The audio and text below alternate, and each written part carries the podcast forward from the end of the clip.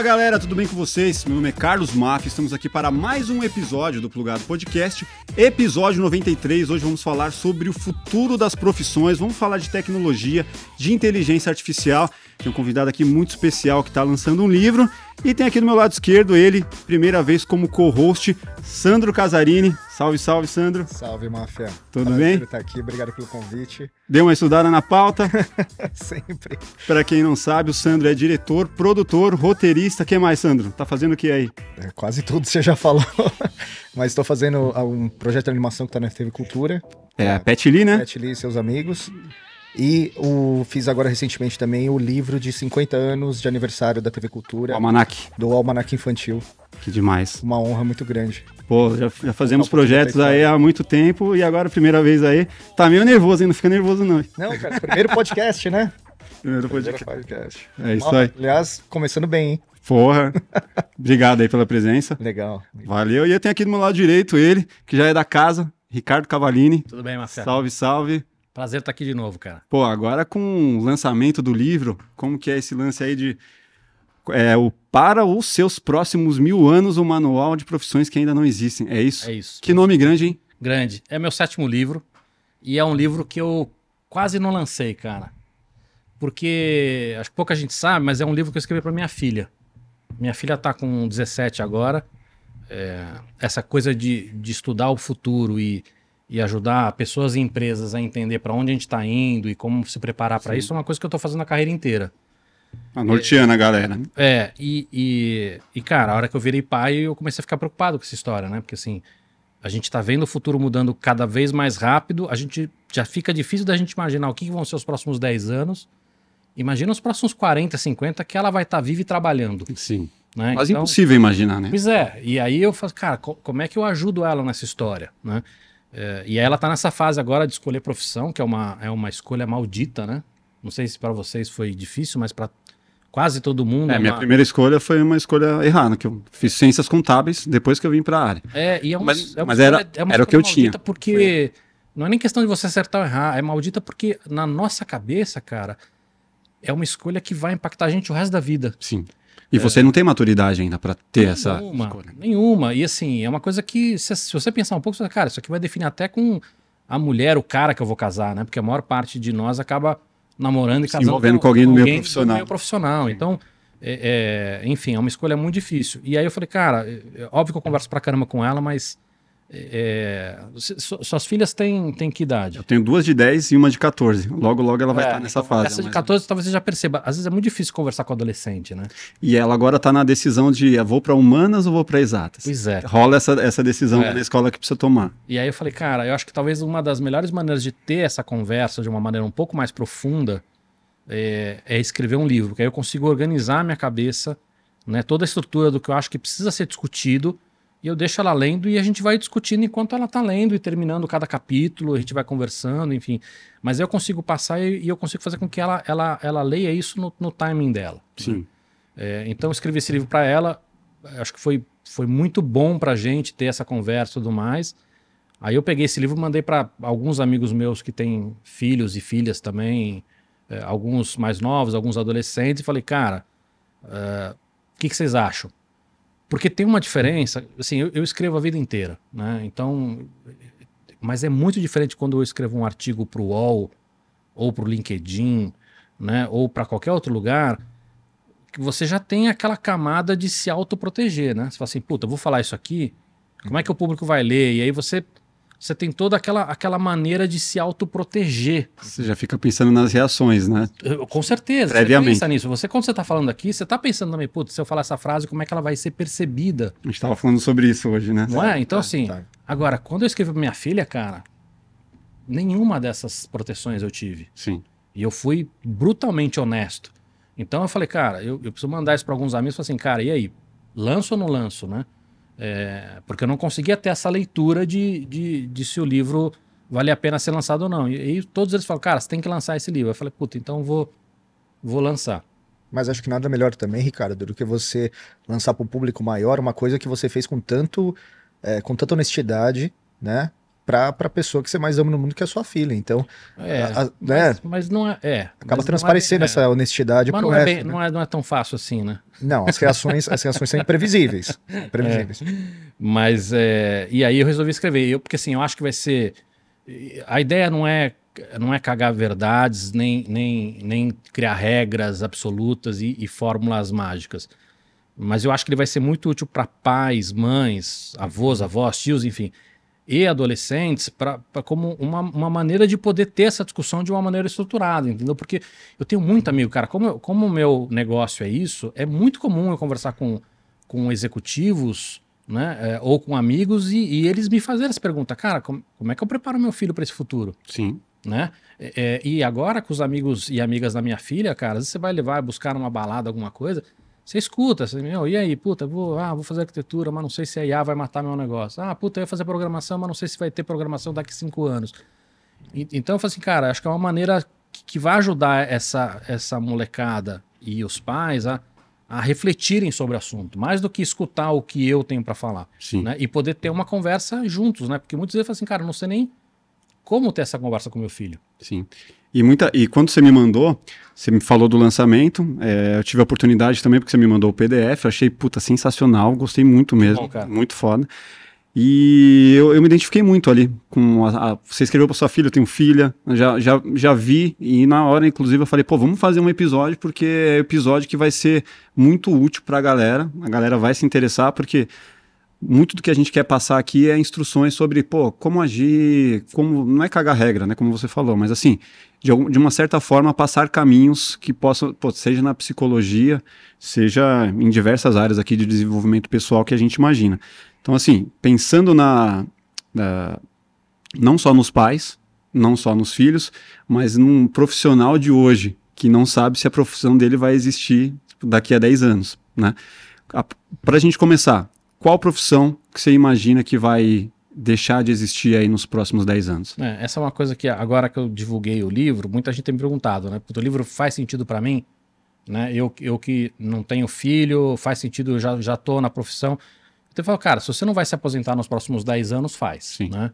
É, ainda que o livro seja um pensamento mais de longo prazo, mas muito do que está lá faz sentido. Em relação à profissão, o que eu acho que a gente tem que talvez mudar o raciocínio, porque antigamente a gente tinha um planejamento de longo prazo visando o fim. Ah, eu vou ser médico, vou ser engenheiro, vou ser advogado, Vou me aposentar. vou me aposentar quando eu tiver 30 anos, quando eu tiver 50 anos, enfim. É, tá impossível você dizer o que, que vai ser, o quanto cada uma dessas profissões vão ser impactadas e quais vão surgir. A gente viu isso com a internet. Era muito difícil em 95 você você dizer que o mercado de táxis ia, como é que ele ia ser impactado pela internet. Sim. Mas era possível dizer, cara, todos os mercados serão impactados. A gente não sabe o quanto vai ser o mercado de táxi, o quanto vai ser o mercado de varejo, o quanto vai ser a indústria de, de alimentos, mas todos eles serão impactados, porque a gente conseguia já entender que aquela tecnologia teria um impacto não só em mudança de cultura eh, da sociedade, mas comportamento do consumidor e do ambiente de negócio. Tem Então, um agravante, né, Ricardo? Que é assim, não é só que profissão nova que vai ser criada, é o quanto tempo ela vai durar também. Porque as mudanças estão cada vez mais rápidas. A gente estava falando disso hoje também, né, Mafia? É. Como tá, como tá rápido essa, essa troca. É isso. Sempre teve um, um discurso de que assim, ah, na minha época era diferente. Bom, você ouvia o seu avô falando sobre isso, seu pai falando sobre isso. Muitas vezes até eu me pego falando sobre isso, da minha época era diferente. Eu acho que toda geração vai falar isso, mas com, com qual velocidade esse era diferente É. vai passar a ser? Cada... Por isso que eu acho que o caminho não tá a gente ficar preocupado em qual profissão vai surgir, qual profissão vai morrer. Obviamente que é importante também fazer essa reflexão, mas ela não é a principal. A principal é como é que eu me preparo para um mundo em constante mudança. E um mundo que, na, na minha visão, um mundo onde muito provavelmente eu vou mudar de carreira no meio da vida. Mais de uma vez, talvez. Provavelmente mais de uma vez. Sim. E, além disso, muitas pessoas terão mais de uma profissão simultaneamente. Então, como é que eu me preparo para essa história e mais? Quais as características ou quais as habilidades, quais os conhecimentos que serão importantes para eu ter que valem para qualquer uma dessas frentes? Né? Então, tem coisas que a gente já sabe. Então, tem coisas que já dá para a gente começar a trabalhar desde já. né? Vamos listar alguns desses conhecimentos. Por exemplo, criatividade Sim. né? É, um- É uma habilidade ou é uma característica? Essa é uma das discussões. E aí o que eu defendo no livro é que não é uma característica assim, ah, eu sou criativo. Não, você pode até dizer, ah, eu sou mais forte, eu sou mais ágil, eu sou mais criativo. Todos nós temos diferenças, mas as pessoas normalmente olham isso de uma maneira binária. Ah, eu sou um cara criativo, eu não sou um cara criativo. Ah, eu sou uma mulher criativa, eu não sou uma mulher criativa. Tipo, ah, eu sou de, eu sou de matemática, eu não sou É, criativo. Eu sou de humanas ou de exatas. É, É, então, sempre assim, essa. eu, eu acho que é uma besteira, entendeu? É. Então, eu acho que a partir do momento que a gente. Porque quando a gente começa a se classificar, cara, é uma desgraça. Né? Então, assim, ah, eu não sou criativo. Eu já, pô, não, não vou nem tentar desenvolver isso. Fechou a porque, porta, né? É, você Já fecha te limita, né? já, já se, se limita, se castra, né? Sim.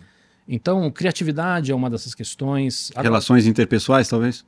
tudo, assim, a- uma coisa que a gente não ligava na- quando a gente era moleque e hoje as- os moleques ligam pra caramba.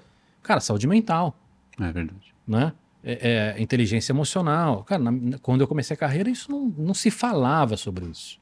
É, Eu fui saber disso na pandemia que eu fui fazer psicólogo, mas É. até então, pra mim, era meio que tabu, assim, ah, não preciso. É, Não, não, cara, Pelo Isso. contrário, tinha um estigma, né? É. você- Ah, o cara lá tá se tratando. Pensava assim, não, vou, ca- louco, vou né? caçar pelo em ovo. eu, Eu eu sou, eu sou da época que é- ou era frescura ou era coisa de louco. É. né? Então, é, é, então assim, a, gente, a gente evoluiu muito nesses últimos anos. Mas acho que é esse, esse olhar para frente é um pouco disso. Cara, o que que. A primeira coisa que eu tento fazer no livro é explicar para as pessoas que essa mudança vai ser constante e cada vez mais rápida. Né? Você está falando, pô, no meu tempo, não sei o quê. Qual que é a diferença para a realidade atual? O que, que é realmente diferente? Porque isso que você descreveu, as coisas estão mudando rápido, sempre foi assim. Na história da humanidade. Se a gente pegar, por exemplo, o Homo sapiens, ele demorou 240 mil anos para inventar o arco e flecha. Do arco e flecha para a primeira arma de fogo foram 80 mil anos, 90 mil anos. Da arma de fogo para o tanque de guerra, 30. Do tanque de guerra para a bomba nuclear, que está na moda agora, foram 3. Então as coisas sempre estiveram mais rápidas. O que muda é que a gente sente-se vida hoje. Sim. Né? Então, essa é a grande diferença. Não é que as, as coisas estão mais rápidas, sempre tiveram, mas agora elas impactam em vida. Isso vale para nós enquanto pessoa, enquanto cidadão, vale para nós enquanto profissional e vale para as empresas, cara. Cada geração vai ver cinco mudanças É bizarras, assim, durante a vida. Como a gente vê a internet. Aham. Né? Então, e, e, aí, por que é importante falar disso? Porque eu escuto muita gente falar, não, mas meu filho, minha filha é nativa digital. Fala, Cara, é nativa digital para a tecnologia do passado. Que a gente está usando no presente, mas é a tecnologia do É passado. verdade. que é a internet. A internet pegou a minha geração, pegou a tua geração. A deles eles já nasceram nativos. Sim. Mas quantas internets da vida eles vão pegar É nos assim como próximos anos? lá atrás foi o avião, né? O avião ele mudou tudo porque ele permitiu o transporte para continentes de uma forma muito rápida. Então, o contato de pessoas, né? A, a troca de Globalização, né? A globalização só foi possível por causa do avião. Então, acho que ele foi o primeiro precursor da, do que depois veio a internet. né? Então, foi mudança de paradigma. É, e essa mudança que impacta em tudo. Impacta, impacta a mudança de comportamento do consumidor, muda a cultura da sociedade, o ambiente de negócios, tudo. A minha pergunta é assim: é, do mesmo jeito que o avião foi essa primeira, depois veio a internet, a AI é uma nova mudança de paradigma? Eu acredito que sim, e muita gente acredita que sim.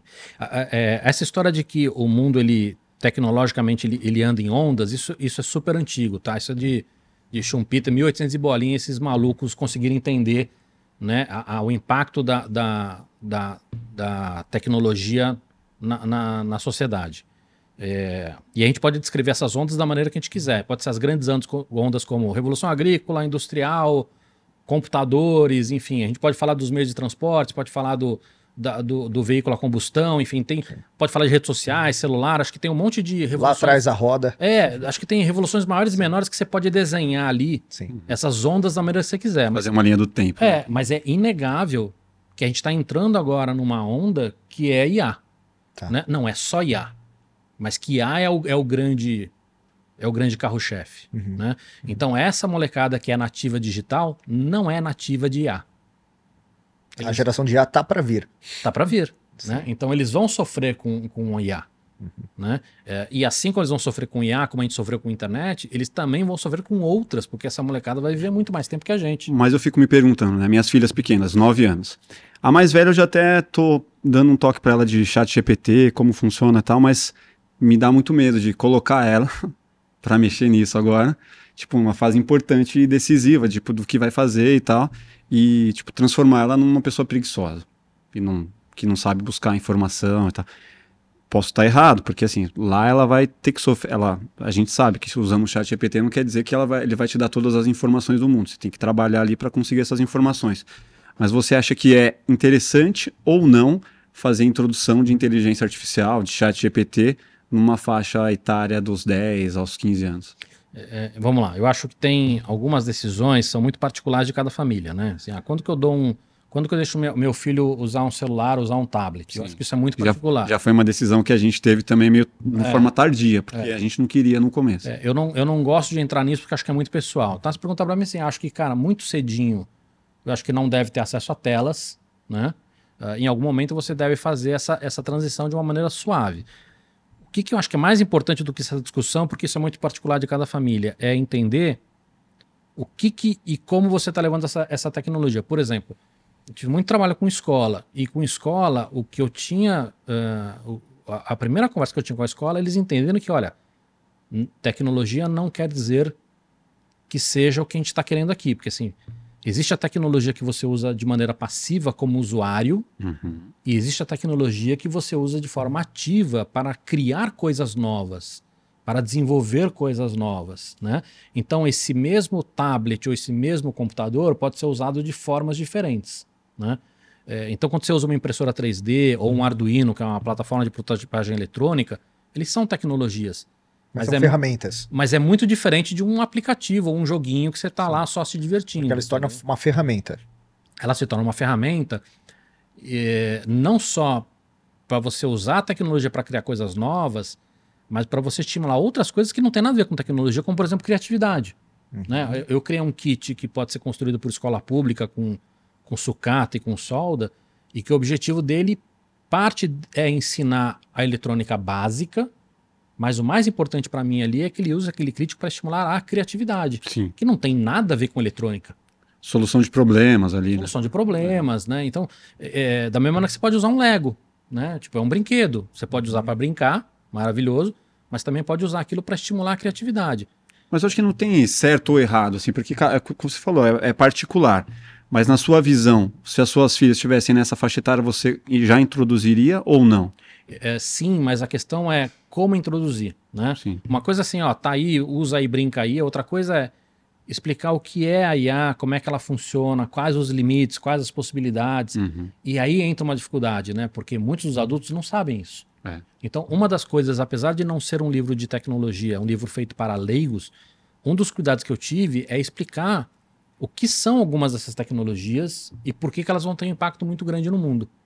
Né? Então, tem lá o que, é CRISPR, por que, que vai ter impacto? O que, é inteligência artificial, por que, que vai ter impacto?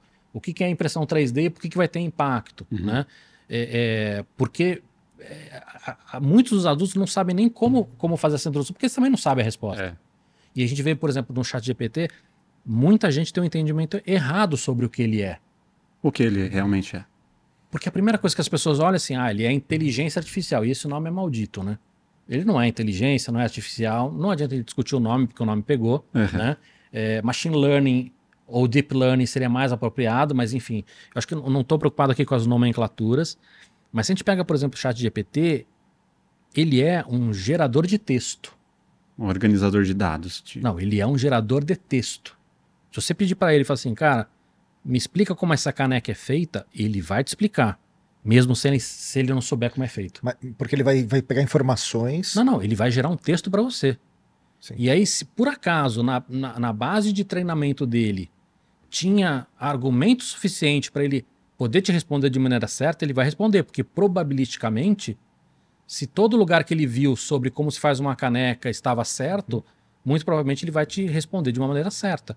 Mas a obrigação dele ali é te gerar um texto. Então, ele não sabe o que é certo ou errado. Uhum. Né? E, e, aí, se você perguntar para ele assim, cara, me, me escreve um, um, texto de Monteiro Lobato, ele vai escrever. Sim. Agora, me dá referências, ele não tem essa referência, ele vai criar e vai te falar com a maior naturalidade do mundo. Então, Sim, eu já peguei falando coisa errada sobre filosofia. É, porque sobre ele... de quem que era o pensamento filosófico do filme e tal. Aí ele deu uma referência nada a ver. E, ele, e ele fala com uma certeza fala com absoluta. propriedade. Por isso que eu tô falando, ele é um gerador perigoso, de texto. Perigoso. É. Né? Então, a gente entender isso é muito importante, porque a gente vê, por exemplo, muitas pessoas, inclusive pessoas muito é, que têm um conhecimento muito grande de IA, falando, ah, ele alucina, ele. É, né, que são expressões que as pessoas usaram para descrever alguns comportamentos, assim, cara, ele está criando um texto que não, não tinha substância suficiente na base de treinamento para ele falar aquilo. Mas o que eu tenho falado para as pessoas assim, cara, ele não chuta, ele não mente, ele não alucina.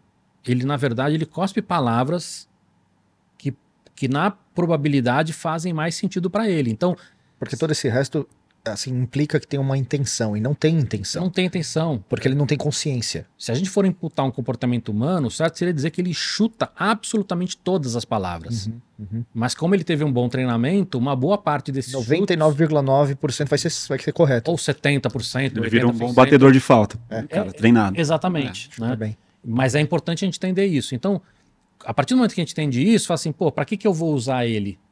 Para algumas coisas faz sentido, para outras não. Uhum, uhum. Então, por exemplo, é, fazer uma pesquisa na internet não faz sentido você fazer com ele. Sim. Uma pesquisa básica. Até porque ele está datado ali, né? Ele está datado. Agora, tem algumas coisas que fazem. Por exemplo, puta, eu lembro uma frase, cara, é, um, é uma frase muito famosa, e que ela falava sobre caneca e microfone, e tinha um significado sobre amizade. O chat GPT, qual é a frase famosa que Cara, você não consegue procurar isso no Google. Sim. Ele. ele vai, vai aparecer lá chance, um milhão de resultados. A chance dele acertar, porque é uma frase famosa, é Sim. muito grande. Ele vai falar, cara, essa frase é assim: a caneca é, é, é, e o microfone estão tão distantes da amizade quanto não sei o quê. Essa uhum, frase é uhum. do, do Einstein. Aí você pega aquilo e fala assim: puta, beleza, deixa eu ir no Google agora. Sim, me certificar. Me certificar. E, e mesmo que ele não acertar, ainda você tem a opção de pedir opções.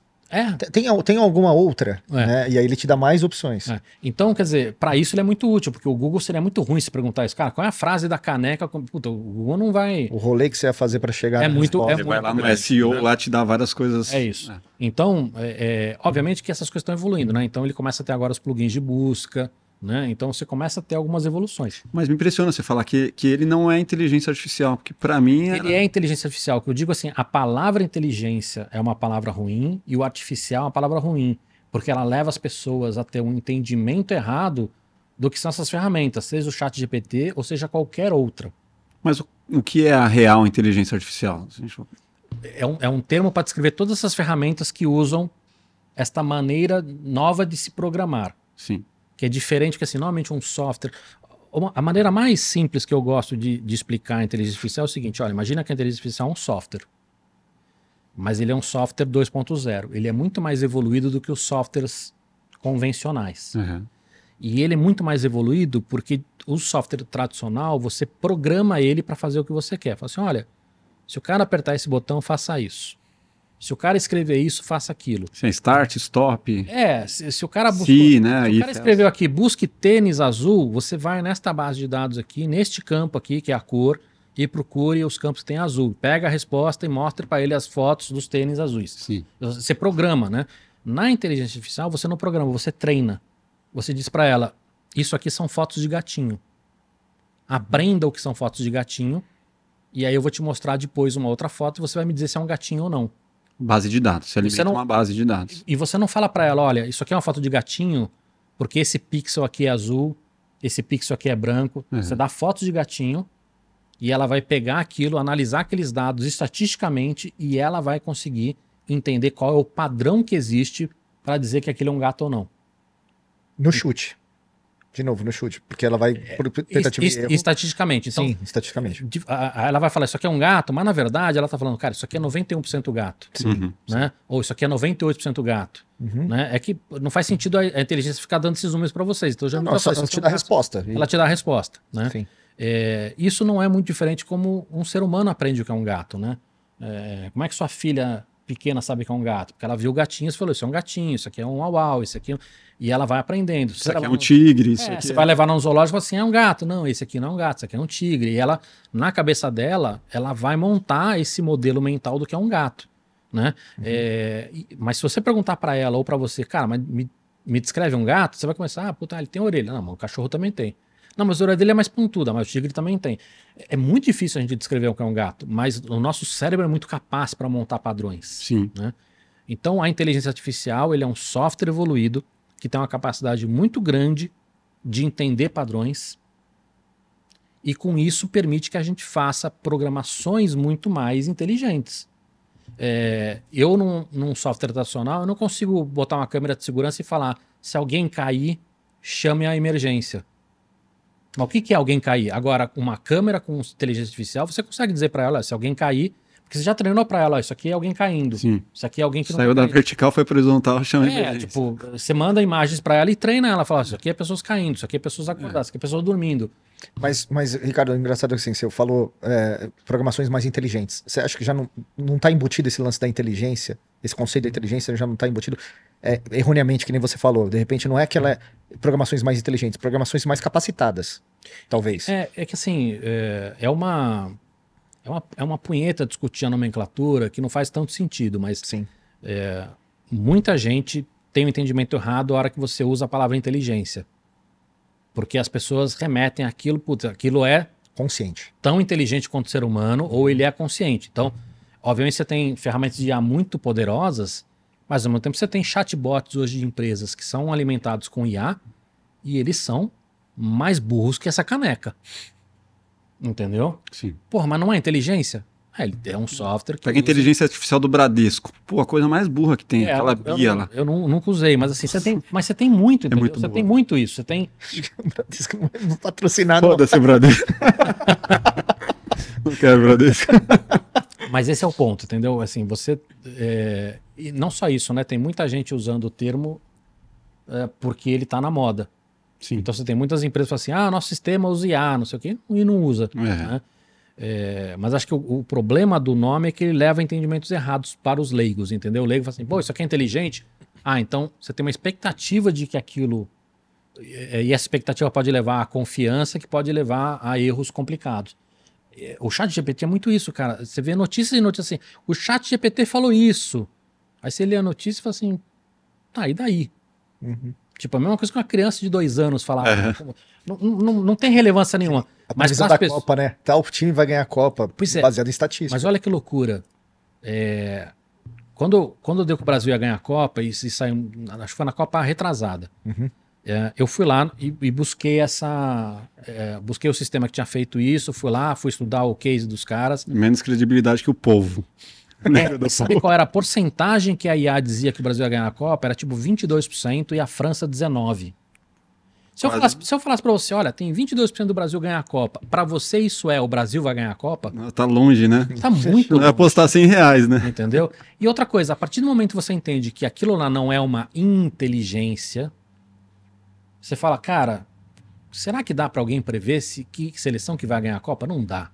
Você não sabe se o jogador acordou com, com, com dor no- na, na bola, se o outro uh, tomou um chifre da mulher, Teve convulsão. se, se esse cara vai jogar bem com esse, porque nunca jogaram, se vai ter uma Sim. convulsão. Então, se você entender que aquilo não é uma entidade Superior. superior, você fala assim, Pô, mas será que realmente dá para uma inteligência artificial adivinhar quem vai ganhar a Copa? Cara, não dá. Cara, eu acho muito importante o que você está falando, Ricardo, porque o nome inteligência artificial é muito intimidador pra gente. Né? Ele intimida, parece que, a- que chegou algo melhor que a gente, que vai tomar conta de tudo, né? Então, esse... esse Já gera medo, né? já gera medo, já Aham. gera uma ansiedade, no mínimo uma ansiedade ali meio... Você tá vendo um competidor na sua frente, né? Alguém e, e que você acredita que pode ser até melhor que você. Então é importante essa desmistificação do termo, eu acho que justamente para a gente começar a, a- a olhar para ela de- da forma mais precisa. É, é muito importante. Vou te dar um exemplo, tá? É, vamos supor que eu tenho uma ferramenta de inteligência artificial que, que vai pegar exames de imagem de laboratório e vai definir se essas pessoas têm câncer ou não. Né? É, se eu sou um médico e estou pegando esse resultado, eu falo assim, cara, como é que isso aqui me ajuda ou não? Né? Porque eu entendo que ele está sendo treinado para aquilo e os dados que ele foi treinado, será que eles são tão abrangentes quanto deveriam? De repente, o tipo de câncer que tem aqui no Brasil, ou desse tipo de indivíduo que eu estou examinando, é diferente.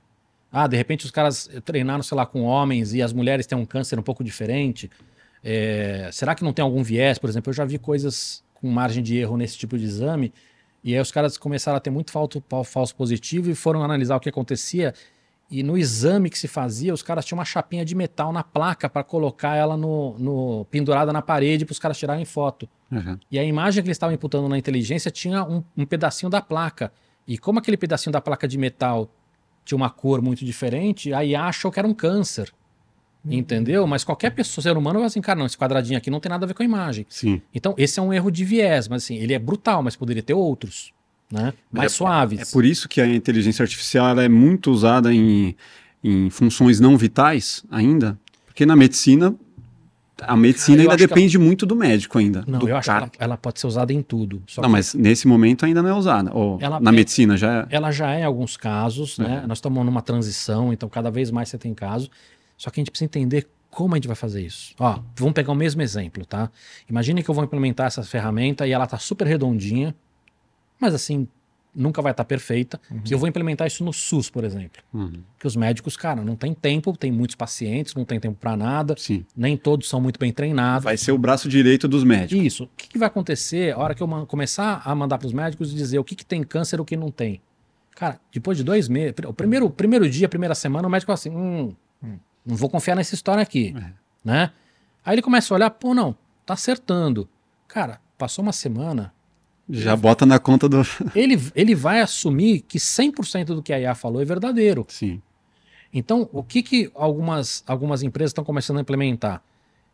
No lugar dela só passar para o médico quais têm câncer ou não, ela começa a jogar isso com uma margem de erro. O médico tem que dar o resultado.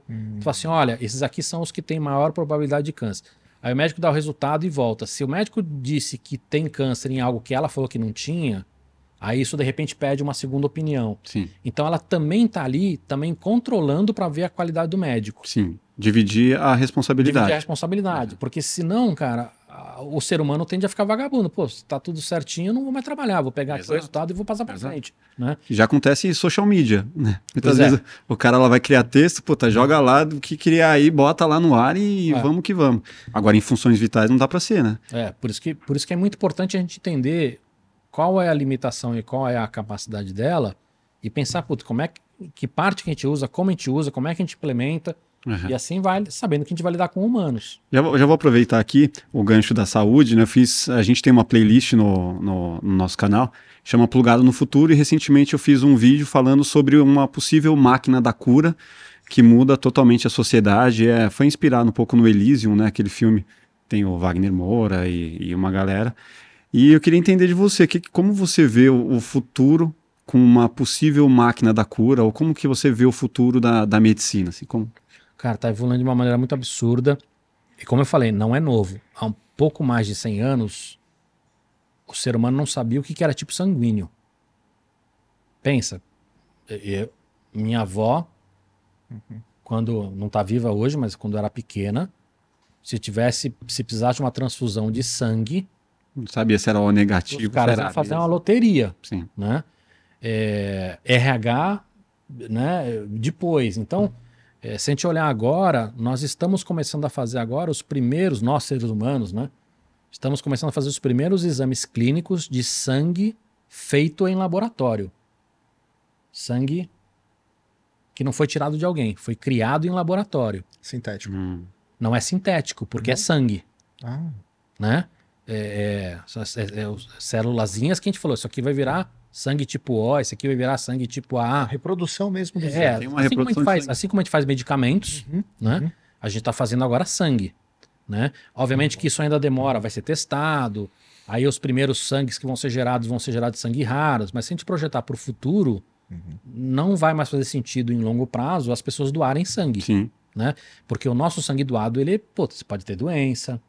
Nosso sangue tem células novas e células velhas, então, por exemplo, quem precisa de hemodiálise ou quem precisa fazer transfusão de sangue com frequência, é, se você pega um sangue de alguém, esse sangue vai durar menos no seu corpo, porque muitas células dele são células velhas. Sim. Esse sangue feito em laboratório, células são todas novas, então ele vai durar mais no corpo humano, né? Que demais isso. E- Então assim, A troca de óleo. se você for, se você for pensar o quanto a medicina já evoluiu, já é um absurdo. Se a gente for olhar para frente, cara, é assustador como isso vai ficar bom. É, você já tem hoje tratamentos à base de CRISPR, que é uma edição genética do futuro, que curam alguns tipos de câncer com 98% de certeza de sucesso. É, então a gente já tem a cura de alguns cânceres através de CRISPR. Só que são tratamentos que custam 10 milhões de dólares. Mas esses tratamentos, em alguns anos, estarão acessíveis. Então, é, é, óbvio que não dá para dizer que a gente vai ter uma máquina de cura para curar tudo, mas a gente vai ter é, para as nossas filhas. Cara, pensa que tua filha tiver 80 anos, quantos anos terão passados? Vai, já vai ter impressão de órgão humano com impressora 3D. E a expectativa de vida já vai estar em 120, É, provavelmente. En- Então, Será? assim, Talvez, talvez. Provável. Porque assim, é, eu lembrei agora também da cura do, do- novo tratamento do câncer, que também está muito caro, que, que ele tem um, assim, uma, uma taxa de, de sucesso absurda, né? E a USP está fazendo uma pesquisa agora tentando baratear, porque ele só é, só é aplicado em 14 países pelo alto custo. Aqui no Brasil, na rede privada, ele custa 2 milhões esse tratamento. Mas assim, tem, tem casos de cura de casos desacreditados, é isso. né? Assim, e, e então assim, a gente tá falando de uma coisa agora Sim. tem um tratamento de câncer que com uma taxa de cura de mais de 60%, ah, de remissão de 80% e mais de 80% de cura total de alguns tumores muito avançados, inclusive. É, e a gente está falando disso agora, tentando ser barateado de um, de um custo de 2 milhões. Mas daqui a alguns anos, esse 2 milhões vai virar 200 mil e depois vira 20 mil. É isso. Sim. Tem que pensar que a- no- nossas filhas vão usar isso. Sim. Né? O, o, o que a gente tem que fazer agora na sociedade é investir tempo, atenção e carinho para que não seja daqui 80 anos, seja daqui 20, daqui Sim. 10. Uhum. Né? Agora, uma, uma conclusão que eu cheguei diante de todas as pesquisas que eu fiz, que muito provavelmente o que vai mudar mais rápido do que todas essas soluções, né, esse- é, essas curas, é a forma de você identificar os problemas, né, a- a- o laboratório. E você conseguir encontrar cada vez mais rápido o que, que essa pessoa pode ter durante a vida. É, isso já rola hoje. Você já tem um negócio chamado autópsia líquida que você consegue, através de exame de DNA do sangue humano, detectar câncer cinco anos antes do, Então. que, do que alguns exames. Isso é genial, cara. né? Então, assim, é isso que eu tô falando. Se a gente olhar os últimos 100 anos, cara, a medicina, é, é, a gente acha que ela é, ah, puta, a medicina ainda tem muito para evoluir. Óbvio que tem. Mas a hora que você olha 100 anos atrás, a impressão que a gente tem é que a gente tava na Idade Média, cara. Tava na, no, medieval, entendeu? Sim. Realmente. É, é, então, já evolui de uma maneira absurda. Nos próximos, nas próximas décadas, essa evolução vai ser mais rápida ainda. Então, eh, cara, óbvio que não dá para dizer que a gente vai ter uma máquina de cura, mas a gente vai ter uma evolução assustadoramente boa. Bizarro. Bom, voltando um pouco lá no, no- A gente falou de criatividade, a gente falou de inteligência emocional e aprender programação. Você acha que é alguma coisa indispensável para o futuro?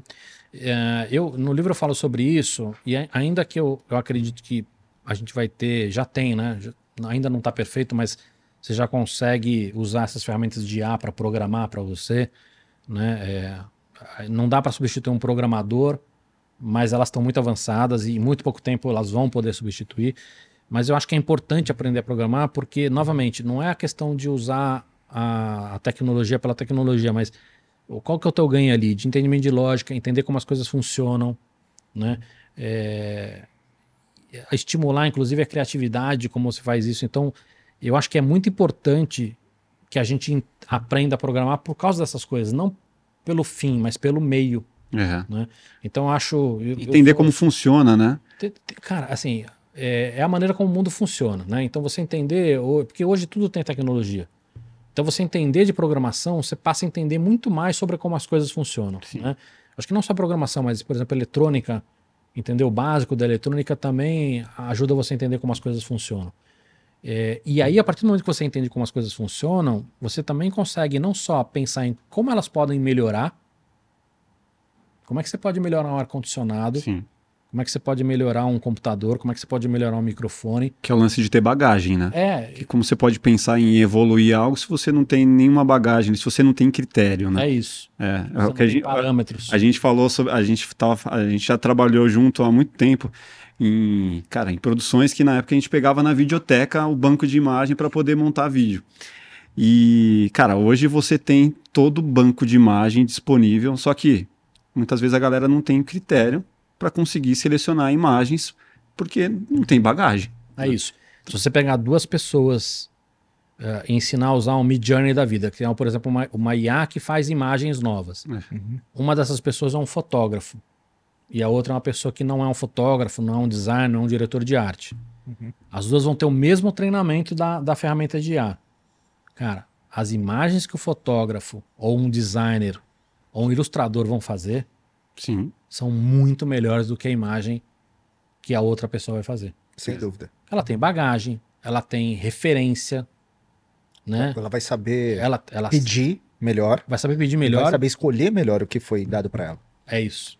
Ele tem, ele consegue falar, pô, usa uma lente 35 milímetros, é, pega o estilo Rembrandt, pega. Puta, o cara vai, É isso. vai alimentar ele com a E informação certa. talvez isso no futuro vai ser importante, Ricardo. O conhecimento vai fazer a diferença Eu acho que faz, já faz hoje toda a diferença e vai continuar fazendo. cada vez mais. É, até porque, assim, não dá mais pra gente ter aquela visão antiga, e é antiga já, tá? Muita gente já entendeu isso, de que você estuda para depois aplicar o que você estudou. Não tem uma profissão hoje, e nenhuma no futuro vai, vai ser assim, que você não tenha que estar constantemente aprendendo. Atualizado. Não tem. Sim. Antigamente tinha essa coisa, né? Você vai lá, estuda advocacia, e aí você aplica a advocacia Sim. né? Por que, que muita gente fala, não, medicina não? Porque medicina você tem que estudar muito e tem que estudar o resto da vida. Hoje, não, cara, que profissão que você não tem que estudar o resto da vida? Sim. Né? E- tem, tem uma coisa também, assim, uma impressão é, falsa que eu acho que a, a, a, a IA tá, tá causando, que é assim, ela vai tomar conta do mundo e a gente vai ficar bebendo caipirinha na praia pro resto da vida, né? A Sim. gente não vai precisar fazer mais nada porque ela vai fazer, vai automatizar tudo e a gente só vai ficar.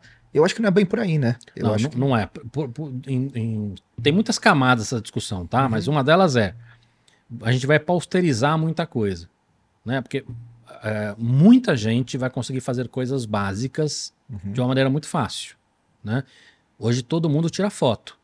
Todo mundo tem um, uma- um celular na mão que, cara, é melhor do que as, as câmeras que tinham antigamente. É, é, é de graça, Sim. né? E, não, e nem, nem tão longe. Você pega uma câmera de 2010, uma 7D e um iPhone 14, cara. Pois é, então, agora, quando você pegava assim, tá, então todo mundo agora é um ótimo fotógrafo, não, você subiu muito a barra do que era ordinário, né? Hoje, puta, você tem muita gente que consegue tirar fotos muito boas, é, mas isso de certa forma dá uma pasteurizada. Então, para algumas áreas, alguns usos, você, você teve uma qualidade que subiu demais. Mas o que vai acontecer naturalmente por uma questão de, do, do capitalismo é que aquela qualidade que era superior vai, vai acabar descendo, porque você tem algo muito mais barato, Uhum. mas ao mesmo tempo que é medíocre, mediano, Sim. né? Isso acontece já. Acessível a muitos, né? É, já acontece pra caramba No hoje. começo, ag- com agora. tudo, cara, com música, com cinema, com arte. Sim, sim. Cara, como esse, esse medíocre aqui já entrega, já é suficiente. Não tô fazendo juízo de valor, né? Mas na visão da, da pessoa que está contratando, está investindo, sim. pra que, que eu vou contratar o, o- o Carlos Máfia pra fazer esse. Né? Esse, vídeo aqui, se já tem um vídeo aqui que dá conta do recado. É, ent- então, obviamente que isso é legal, porque você, você- você democratiza. Num, num ambiente como o Brasil, que você tem muitas empresas pequenas que não tinham acesso a nada de qualidade, vão passar a ter. Então tem coisas positivas. Eleva o patamar, né? Mas, ao mesmo tempo, você também baixa o patamar de, de outras coisas, uma questão de custo-benefício. A, Então, a barra sobe. a, do barra, que é a- a- a barra do que era ruim sobe muito, a barra do que era bom vai acabar descendo também. É. Então, você vai ter uma pausterização Uhum. de muitas coisas. Então, essa, essa é uma camada de leitura. Outra camada é assim: ah, puta, IA vai fazer tudo pra mim, vou pra praia. Mas você vai ter grana pra ir pra praia? Porque. É. Vai essa fazer o que na praia sem é grana? né? é o que essa história de que a IA vai fazer tudo pra mim, quem vai estar usando a IA que faz tudo pra você é teu patrão, Uhum. Né? E talvez ele não seja mais seu patrão, Não. porque a IA vai fazer tudo pra ele. Pra que, que ele precisa de você, né?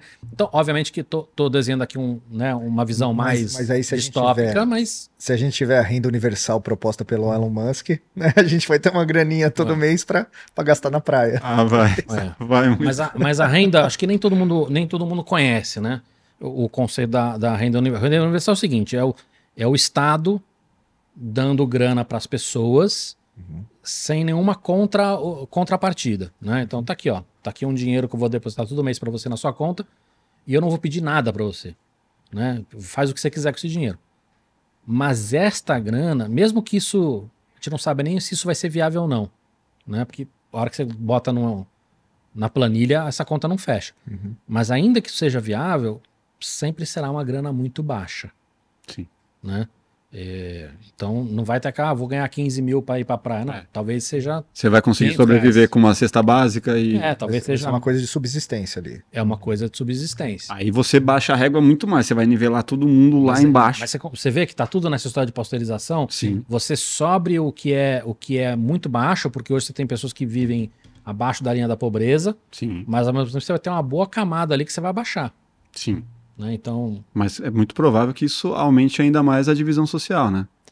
Porque você vai ter muita, muita gente também vai se acomodar em viver com. eu não sei se vai se acomodar, tá? Acho que é uma outra discussão. Mas talvez muitas, muitas pessoas não tenham opção. Sim. É, e o que a gente vê na história da humanidade é que a tecnologia deixou tudo melhor.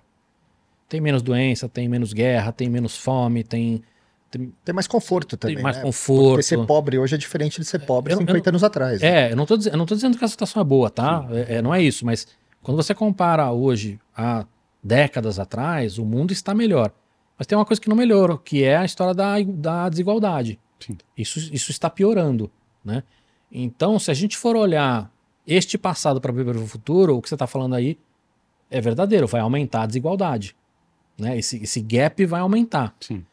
Então, o que nós, enquanto sociedade, deveríamos fazer é, cara, dado esse cenário que a gente está vendo, como é que a gente trabalha para minimizar os problemas que essa transição vai acontecer e como é que eu boto combustível para maximizar as qualidades do que isso pode trazer para mim, seja de conforto, de melhorar a economia, de então assim, como é que eu revoluciono a educação? Como é que eu fomento o empreendedorismo? Como é que eu faço como é que eu crio legislação para evitar né, os males que isso traz? Então, é, o grande problema do mundo é que nós estamos discutindo se menino veste azul, veste rosa, né? Sim. Então, a gente precisa levar um pouquinho o nível dessa discussão, Agora, entendeu? agora pensando num adolescente que tá vendo isso até aqui, ele tá, puta, fritando num. O que que eu faço, Cavalini? Me Compra meu livro. me- Ah, isso aí já, já é basta, tem que comprar porque vai ver de cabo a rabo. Mas me ajuda, Cavalini, me dá uma dica, o caminho que eu devo tomar. Cara, eu acho, eu acho que uma das coisas que a gente já falou aqui é uma coisa que eu tenho sentido que tira um pouco o peso do ombro dessa, dessa molecada. É, porque muitos deles encaram que essa decisão é uma decisão pro resto da vida. Né? Ah, eu vou virar engenheiro, eu vou virar arquiteto.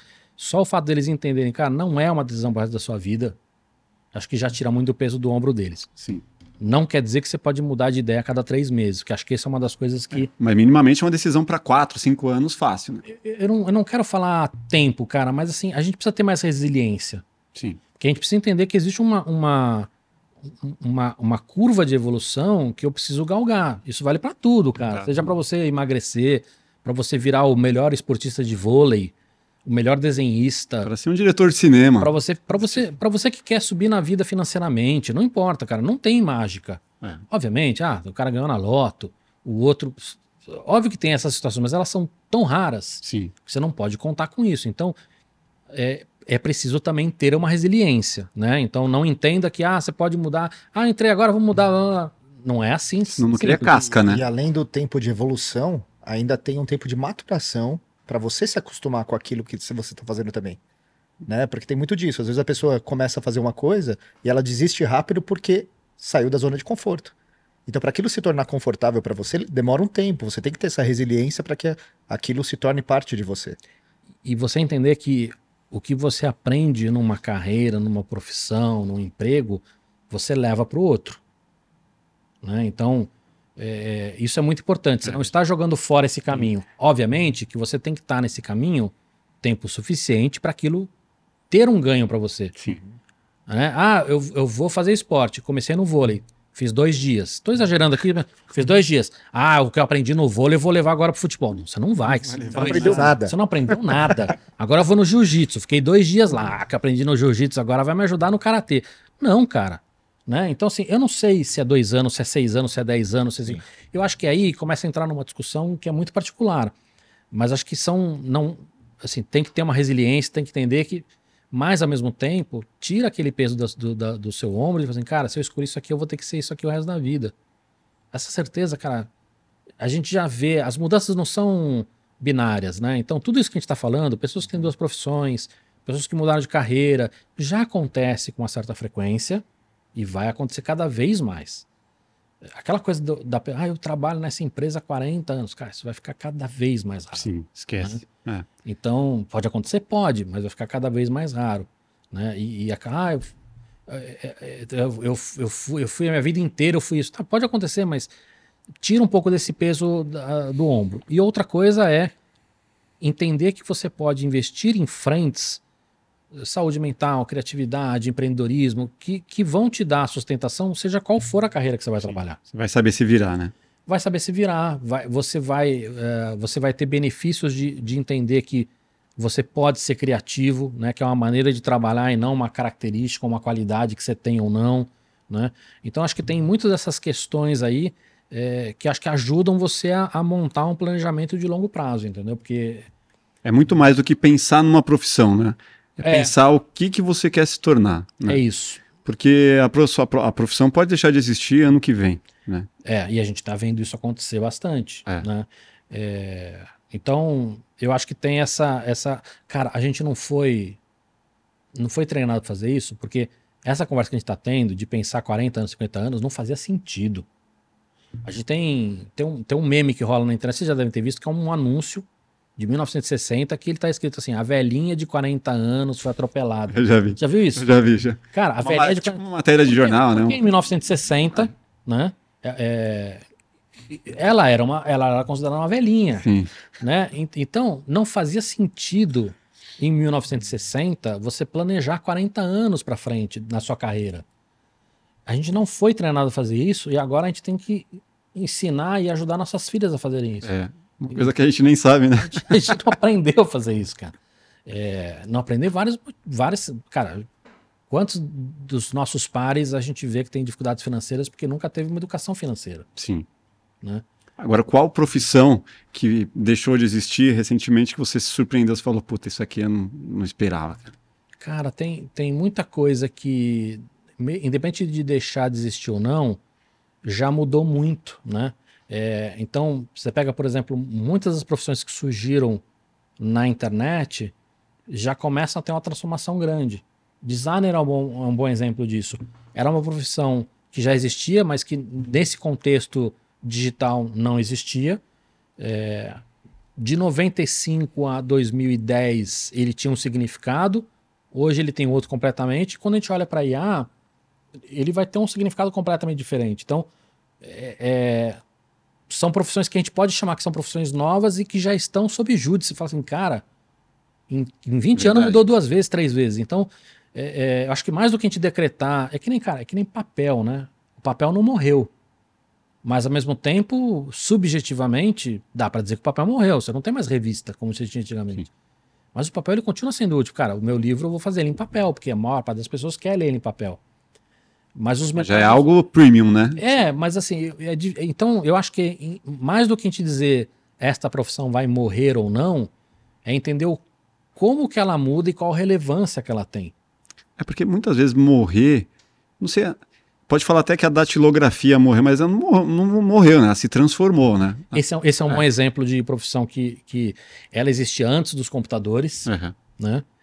Hora que surgiu os computadores, a gente achava que ia morrer e elas ganharam força, porque a gente precisava dessas pessoas para imputar dado nos computadores. Com o tempo, isso perdeu a relevância, porque hoje, cara, para imputar dado no computador, primeiro que uma boa parte dos dados já são colocados diretamente no computador. Segundo que você tem uma, uma capacidade hoje para imputar dados, seja um leitor, um OCR, um QR Code, um, é, é, uma inteligência artificial que vai reconhecer, que já não, não faz mais sentido. Então, se você pegar esta profissão, antes dela morrer, ela passou por duas, três mudanças. Uhum. Então, é, é, eu acho que é menos relevante falar assim, cara, aqui vai morrer ou aqui não vai morrer, mas entender que mesmo dentro da sua profissão, ela pode ter mudanças substanciais ao longo dos próximos Tinha décadas. micro, microfilmagem, lembra disso? É? É, o cartão perfurado, enfim. É, Né? mas é, ela, não, ela não morre, então a gente podemos dizer isso, que ela se transforma, né? Porque automaticamente. Uma, uma boa parte se transforma, algumas vão morrer, algumas vão nascer. Dá um exemplo de uma que morreu mesmo. Não, a própria datilogra- do- datilografia não faz mais sentido hoje. Sim, mas a- o profissional, né, ele se transformou ali, Não necessariamente. não. A gente não sabe. O datilógrafo pra onde foi, né? É. O cara entrou em, em depressão. Não, não. Esse, e, Tá e, novamente, coisa, mas não, e não dizer mais se morreu ou datilografia. não também é subjetivo, porque você tem um cara hoje que trabalha na justiça que não. que- tudo bem, é um datilógrafo muito especializado, mas e- e você tem esse cara lá. Se você vai- Telemarketing também, né? Se O você- atendente fica de digitando. certa forma esse cara está digitando, você vai para muitos lugares no Brasil, você tem gente ainda escrevendo à mão. Então, o morrer ou não depende do que você considera, né? É, que você falou, relevância pode. relevância para a sociedade, puta, quanto essa pessoa pode. é, quantas pessoas, quantos profissionais existem, né? Se dá para O tamanho dela, a relevância. o tamanho, a remuneração, enfim. É, então, é, acho difícil essa coisa de falar morrer ou não morrer, mas, cara, são inúmeras. E se você pensar agora com IA, quantas podem deixar de existir? Sim. Mas não é fácil você prever isso. Por exemplo, precisa de piloto de avião? Não precisa mais, há um bom tempo. Mas por que que tem? Não precisa. Não precisa. Para Aliás, pousar e aliás, decolar, não também. precisa? Não, Ali- aliás, esses caras tava- não, não pousam, não decolam. Não pousam, não. Não. Tava listado em alguns sites ultimamente Como como, assim? uma profissão que tá para morrer. A piloto Cara, de avião. porque, porque, porque o computador é muito melhor que os caras. E muitas vezes que esses caras pousam e decolam, eles não estão enxergando nada. Não, o, o- A probabilidade de hoje- fazer merda é maior. É, entendeu? Mas aí o que acontece? A gente entende que, puta, é legal tá esse cara lá pra ter algumas decisões, pra não ter... Pra uma ter válvula de conforto. segurança. Tá? É, pô, e querendo ou não, cara, é um avião com 400 pessoas, bota dois pilotos lá, pô. Sim. Né? Então, é, é, tem coisas que já dariam pra ser trocadas, mas do ponto de vista da sociedade não faz sentido Eu não ser sabia que trocado. o piloto não, ainda- de- não decolava. Agora vamos pegar o mesmo exemplo. Você ainda, tem, você ainda tem pessoas é, é, no Brasil, você tem muita gente, não só no Estado, mas até em, em- em- em- em- na sociedade né, privada ainda tem esse- menos, mas tem assessorista de elevador. É Bizarro. verdade, é Né? verdade. Aí você fala assim, precisa ou não precisa? Por que, que tem ainda? Tem ainda. Ah, mas deveria ter ou não deveria ter? São outras Muito discussões. pouco, né? Assim, é, é raro quando você vê, mas quando você vê, você É, até. na, na, na, na sociedade eh, civil é muito raro. Uhum. né? Ainda tem, mas é raro. Na Agora, corporativa, no- mais. No, no estado, no estado ainda tem, Hum. né? Cobrador de ônibus precisa? Se entende que sim, porque tem muito menos roubo, muito menos. Assim, entendeu? mas na prática não precisaria. Vira um assistente do motorista, né? É, Não pela assim, função em si de Então, assim, o dar co- troco, né? Nesse, se- nesse sentido, o cobrador do ônibus, ele é igual ao piloto de avião. Na, na teoria não precisaria, mas na prática é melhor ter um. É a figura isso. humana ali que, que é necessária. No entendimento de quem decidiu isso, sim. A gente pode Sim. discutir aqui e chegar a outra conclusão. Aham. Entendeu? E Agora, pode até uma sociedade pode adotar e outra não. Tem, Sim. acontece muito disso também. Sim, Agora- você não tem frentista de, de, de posto nos Estados Unidos. Sim. Aqui você tem. Quem tá certo? Cara, a gente pode discutir aqui, cada um pode. Não, mas aqui, porque a qualidade do serviço e também tem uma coisa da, da sociedade de ajudar, porque é um, é um emprego. da educação, Da do edu- cara que não vai colocar gasolina mais. Sei lá, cara. A coisa, gente né? pode chegar a conclusões distintas aqui, entendeu? Mas, mas é isso, assim, não é. A, a tecnologia, ela não. Ela não funciona né, sozinha. Tem um ser humano ali tomando decisões. Sim, agora voltando né, na- no lance da, de qual profissão escolher, mas assim, o que a escola, o que o método de ensino precisa mudar para que isso seja adaptável? Porque assim, a gente pensa, sei lá, numa escola particular, é muito fácil essas mudanças acontecerem. Agora no. Não é, não, viu? Não? Não. É, eu já tinha uma- o pensamento de que era muito mais fácil do que o público por conta de toda a burocracia do sistema. Né? Ah, Por quê? sim, Por que não é comparado, não? comparado, comparado ao público, é muito mais fácil. É, Não só por causa da burocracia, mas porque se pega um país como o Brasil, isso é uma questão financeira. é, é uma questão de gigante, treinamento. né? É, não, é um, é um- regiões muito distintas. Mas né? não é, cara. É que nem se falar assim, puta, é fácil inovar numa empresa, eu consigo defender que é. A grande realidade é que não é, cara. É muito difícil. Porque tem a cultura corporativa, que você tem um monte de gente que tá na zona de conforto, por um puta monte de motivos humanos. Entendeu? Então, assim, o fácil e difícil é muito subjetivo também, né? É, é uma discussão semântica. É, mas acho que precisa mudar. O que eu digo no livro é: a gente tem que tomar cuidado também de dizer, puta, quando a gente diz que a escola está atrasada, é entender que não é a escola que está atrasada. O nosso banco também está atrasado, a nossa indústria também está atrasada, o nosso serviço está atrasado, o nosso governo está atrasado. Mas atrasado em relação a quem? Nosso judiciário está atrasado, nosso legislativo está atrasado, nosso executivo tá, está atrasado em relação às possibilidades que o mundo da tecnologia Ah. provém para a gente. Estamos numa Matrix antiga. A gente a gente está num, num- As coisas demoram para adaptar. Tem uma curva bem famosa que diz o seguinte: podia estar muito mais na frente, né? Não, e assim, tem uma curva bem interessante que diz o seguinte: olha, a tecnologia ela evolui numa velocidade super alta. As pessoas demoram mais do que isso para se adaptar. Né? É, as empresas demoram mais do que as pessoas. E políticas públicas e legislação demoram mais do que as empresas. Sim. Essa é uma curva Na- natural. natural. E é. faz lenta, sentido. É bem lento. É, mesmo. aí podemos discutir se aqui no Brasil, por exemplo, o povo adora a tecnologia, então de repente a curva das pessoas em relação à tecnologia é menor do que, por exemplo, num outro país. A gente pode ter essa discussão, mas, mas via de regra, essa diferença ela faz todo sentido. A tecnologia muda muito rápido, a cultura das pessoas, né, de aceitar isso demora um pouco mais, as empresas, por, por sua burocracia, demoram um pouco mais e a legislação demora um pouco mais. Então, se a gente olhar hoje, na grande maioria dos países, o Brasil é um exemplo, e o Brasil está avançado em relação a isso, nós estamos discutindo a tecnologia antiga. Nós estamos falando de redes sociais, estamos falando de privacidade, né? estamos falando Coisa que já de, está aí há 15 anos. De de segurança de- digital, É. tá? Né? É. É, e ao mesmo tempo a gente já está discutindo a tecnologia do presente, que é a IA. Então a coisa já começa a bagunçar, mas essa discussão, se a gente for olhar, ela é super recente. Quando começou a vir as primeiras leis de, de privacidade na Acho que- Europa e no Brasil, foi, cara, faz dois, três anos. Acho que principalmente é, por causa das eleições. Mas, né? Por cara, causa de toda a polêmica das eleições que causou, mas é, é- social. é exponencial, né? Então a gente está sentindo cada vez mais os efeitos. Uhum. mas eles não são novos. Né? É, dado já vaza há muito tempo.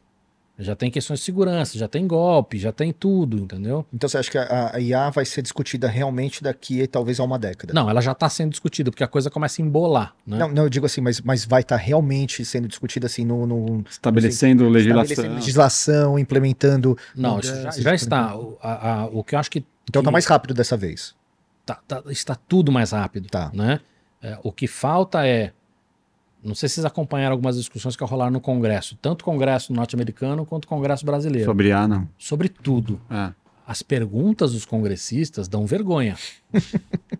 Os caras não entenderam como É. os computadores funcionam. Eu não cheguei nem na internet, nem nas redes sociais, nem no celular. Você dá muito um menos curso IA. de Windows pra eles. Bicho, os caras os cara Windows não- 95, cara. as perguntas são, assim, você vê os executivos das, das big techs com aquela cara de cu, fazendo, cara, como, como é que eu respondo pra esse cara sem ser agressivo agora, né? Porque, e assim, cara, en- então... Me lembro o, o O fato- depoimento do Zuckerberg, cara, quando ele foi lá, pois é. os caras perguntando bizarrices pra ele. Então, assim, nós já estamos discutindo IA, mas será que, será que a gente não precisaria ter um pouco mais de, de qualidade nessa discussão, né? Envolver mais a sociedade civil, né? Dar, dar um treinamento melhor para esses caras entenderem melhor. Então, assim, o fato dela estar rolando ou não, não quer dizer que essa discussão esteja sendo feita com a qualidade que ela mereceria. Então, mas para essa educação, precisa de educação. Importante Sim. isso. Para essa discussão, para essa evolução, precisa educar. Para educar, precisa mudar algo. Tipo aquele lance do ovo e a galinha. Sim. Qual que é o, o, o caminho? Precursor. Não, a gente, a gente, cara, a gente sabe disso há décadas. Que é, a- tudo que a gente conversar aqui, a, a, a- a gente vai chegar na de, de ter que melhorar a educação, Aham, né? É, a gente não faz isso. A gente nunca fez isso. Nunca faz. Então, assim, óbvio que qualquer conversa que a gente tem aqui, a gente vai acabar caindo, cara, precisa revolucionar a educação, precisa melhorar a educação, precisa dar a educação, né? A gente vai cair nisso. Mas tem uma diferença muito grande de você falar como é que eu preparo o Brasil para este futuro, né? E aí tem a ver tanto com educação de, de, eh, dos pequenininhos até, até formação e tudo mais. Mas quando a gente está falando, por exemplo, de discussão eh, eh, de legislação, cara, precisa dar educação para esses congressistas que estão aí, para o judiciário, para o executivo, para o legislativo, pro, enfim, para os empresários. Esse é um outro tipo de discussão sobre educação. Sim. Né? É quase uma, uma discussão perdida, né? Porque os caras já estão lá, os caras já estão velhos, os caras não, vão vão mudar, aprender. né? Não vão mudar Não vão mudar. tão, tão rápido. Putz, cara. É a nova geração, é, talvez. aí acho que aí talvez é ver o copo meio cheio, meio vazio. Sempre tem gente muito legal. Aham. É, o, que a gente precisa agora é cada um fazer teu, tua parte para tentar mudar isso, cara. Nos últimos 10 anos eu falei com três ministros de Estado, falei com ministros do STF, falei com 20 bilionários. Quando eu tô falando, falei, não é assim, ah, bati tive com, conversas muito profundas com esses caras, tentando passar um pouquinho da minha visão desses dois caminhos que eu falei, como é que a gente resolve alguns problemas e como é que a gente viabiliza, né, assim... E o que, que você percebeu? Cara, é, é, muito frustrante, né, porque assim, é, os três ministros que eu conversei de Estado passou, sei lá, quatro, cinco meses, nenhum deles era mais ministro. Então. Ah, tá, tem é, essa também. É, é difícil você. é, é, difícil Sim. você ser otimista, mas a gente também não pode desistir. É, eu percebi isso com o Marcos Pontes também. Ele falando das limitações que ele tinha. Por mais ideias que tivesse, aí tem todas as limitações, pegou meio da pandemia e tal. E aí, falando sobre ué, como ele via uma evolução do. É, como ele poderia. O que, que poderia ter, trazer maiores benefícios para o país? É, novos astronautas, né? novos cientistas ou novos políticos ele falou, pô, tá, um político tem uma capacidade muito maior de mudar qualquer coisa, mas por isso que eu adotei esse caminho para tentar mudar é, algo. Mas, cara, mas acho que são as duas coisas, entendeu? E é super viável. Você acha que qualquer congressista nosso não, não conseguiria ter acesso a, a pessoas que realmente conseguem. Puta, fácil, né? Pô, fácil. Cara. É tipo, mano, chega aí, vamos. É claro, você acha que qualquer congressista. Você manda buscar o cara e. É. Vai, me, me explica Busca, aí assim, o que, que tá rolando. Quem, quem é o cara que pode me ajudar nessa história Sim. aqui, entendeu? Tipo. O que de mais então, novo tem no seu ramo, né? Cara, e, e, escutar visões de mundo diferente, que acho que essa é a grande dificuldade. A gente andou alguns passos para trás e a gente matou a discussão. Né? É, então, como a gente tem uma polarização muito grande, a gente não consegue discutir nada. Né? Porque como tudo é... vai pelo viés, né? Porque tudo vira uma, uma briga. Não é questão de ter viés ou não, é. mas tudo vira uma, uma briga, entendeu? Você é da minha patota ou não é? Sim. Porque, porque o filtro está todo na ideologia hoje em dia, né? Tudo, tudo sobre quem me representa. É, eu não usaria a palavra ideologia, tá? Eu tá. usaria a palavra grupo. Você acha que é tribal mesmo? Eu, eu, e aí a gente pode discutir quem, quem que tem inteligência nisso ou não, mas porque eu acho que muitas vezes a ideologia, na verdade, é uma desculpa. Muitos desses grupos não têm ideologia nenhuma, entendeu? Uhum. Diz que é de um é lado. Que, é o que convém, né? É, é uma nomenclatura usada de maneira errada, entendeu? Uhum. Quem fala que é de direita não é, quem fala que é conservador não é, quem fala que é liberal não é. Uhum. É, é, na verdade, é uma nomenclatura lá que se você. É que nem a discussão da inteligência artificial. É inteligência? É. Não. Né? É, mas é a palavra que pegou. Uhum. Então. E muitas vezes é só para fazer oposição, né? Porque depois que chega mas, lá. Mas esse é o problema, porque você, você acaba criando dois grupos onde tudo que você fala eu tenho classificado em um grupo desse. Ah, o cara tá de vermelho, hein? Hum. Né? Você usou a palavra norte-americano. Sim. Não, é estadunidense. É, estadunidense. Então você está nesse grupo. Sim. Você está naquele grupo. Aí eu. Vai eu te filtrando, vai te categorizando. Eu, eu, eu, preciso colocar. Você é meu amigo ou você é meu inimigo? Não tem um. Então nós matamos a discussão. Né? Sim. É, é... Novamente. Só o fato de eu estar falando isso significa que eu não estou em nenhum desses grupos. Uhum. Eu vou ter a animosidade dos dois grupos. Sim. Então, nós matamos a discussão e, cara, sem discussão. Não tem não, quem te defenda, né? Não tem evolução, cara. Né? Então acho que nós estamos num, num, num passo anterior. Né? Uhum. É, óbvio que a gente tem que. Como é que a gente fomenta empreendedorismo, como é que a gente revoluciona a educação, como é que a gente melhora o nível dos nossos políticos. Tem muita gente boa no executivo, no legislativo, no judiciário. Cara, eu dei muita aula agora para a galera do judiciário. Tem muita gente legal. Uhum. Né? Tem muito lixo? Tem, cara, mas também tem engenheiro lixo pra caramba. Sim. Também tem médico lixo pra caramba. Né? A gente, agora entrar na discussão assim, ah, qual categoria tem mais lixo ou menos lixo, é uma discussão Sim. sem sentido. É, mas acho que é, é isso, cara. A gente não dá mais para trabalhar só numa frente. A gente precisa trabalhar em várias frentes simultaneamente. Assim, como é que e, a gente...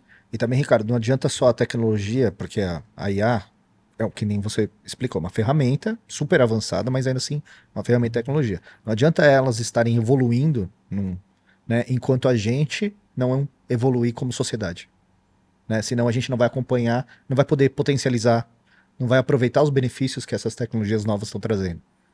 É isso que eu entendo. É isso. É, a tendência é pô, você ficar de... ou ficar totalmente dependente, ou uma, uma, uma visão mais filme de ficção ser substituído e, sei lá, uma revolução. Ué. Existe isso, essa possibilidade? Cara, e achar o nosso lugar, né? Porque se a gente pegar, a gente, tá falando, a gente falou muito de IA, mas não é só IA, mas uh, seja IA, seja computação quântica, seja impressão 3D, não importa o assunto. Uh, o primeiro mundo está colocando bilhões de dólares todos os anos em cada uma dessas tecnologias. Né?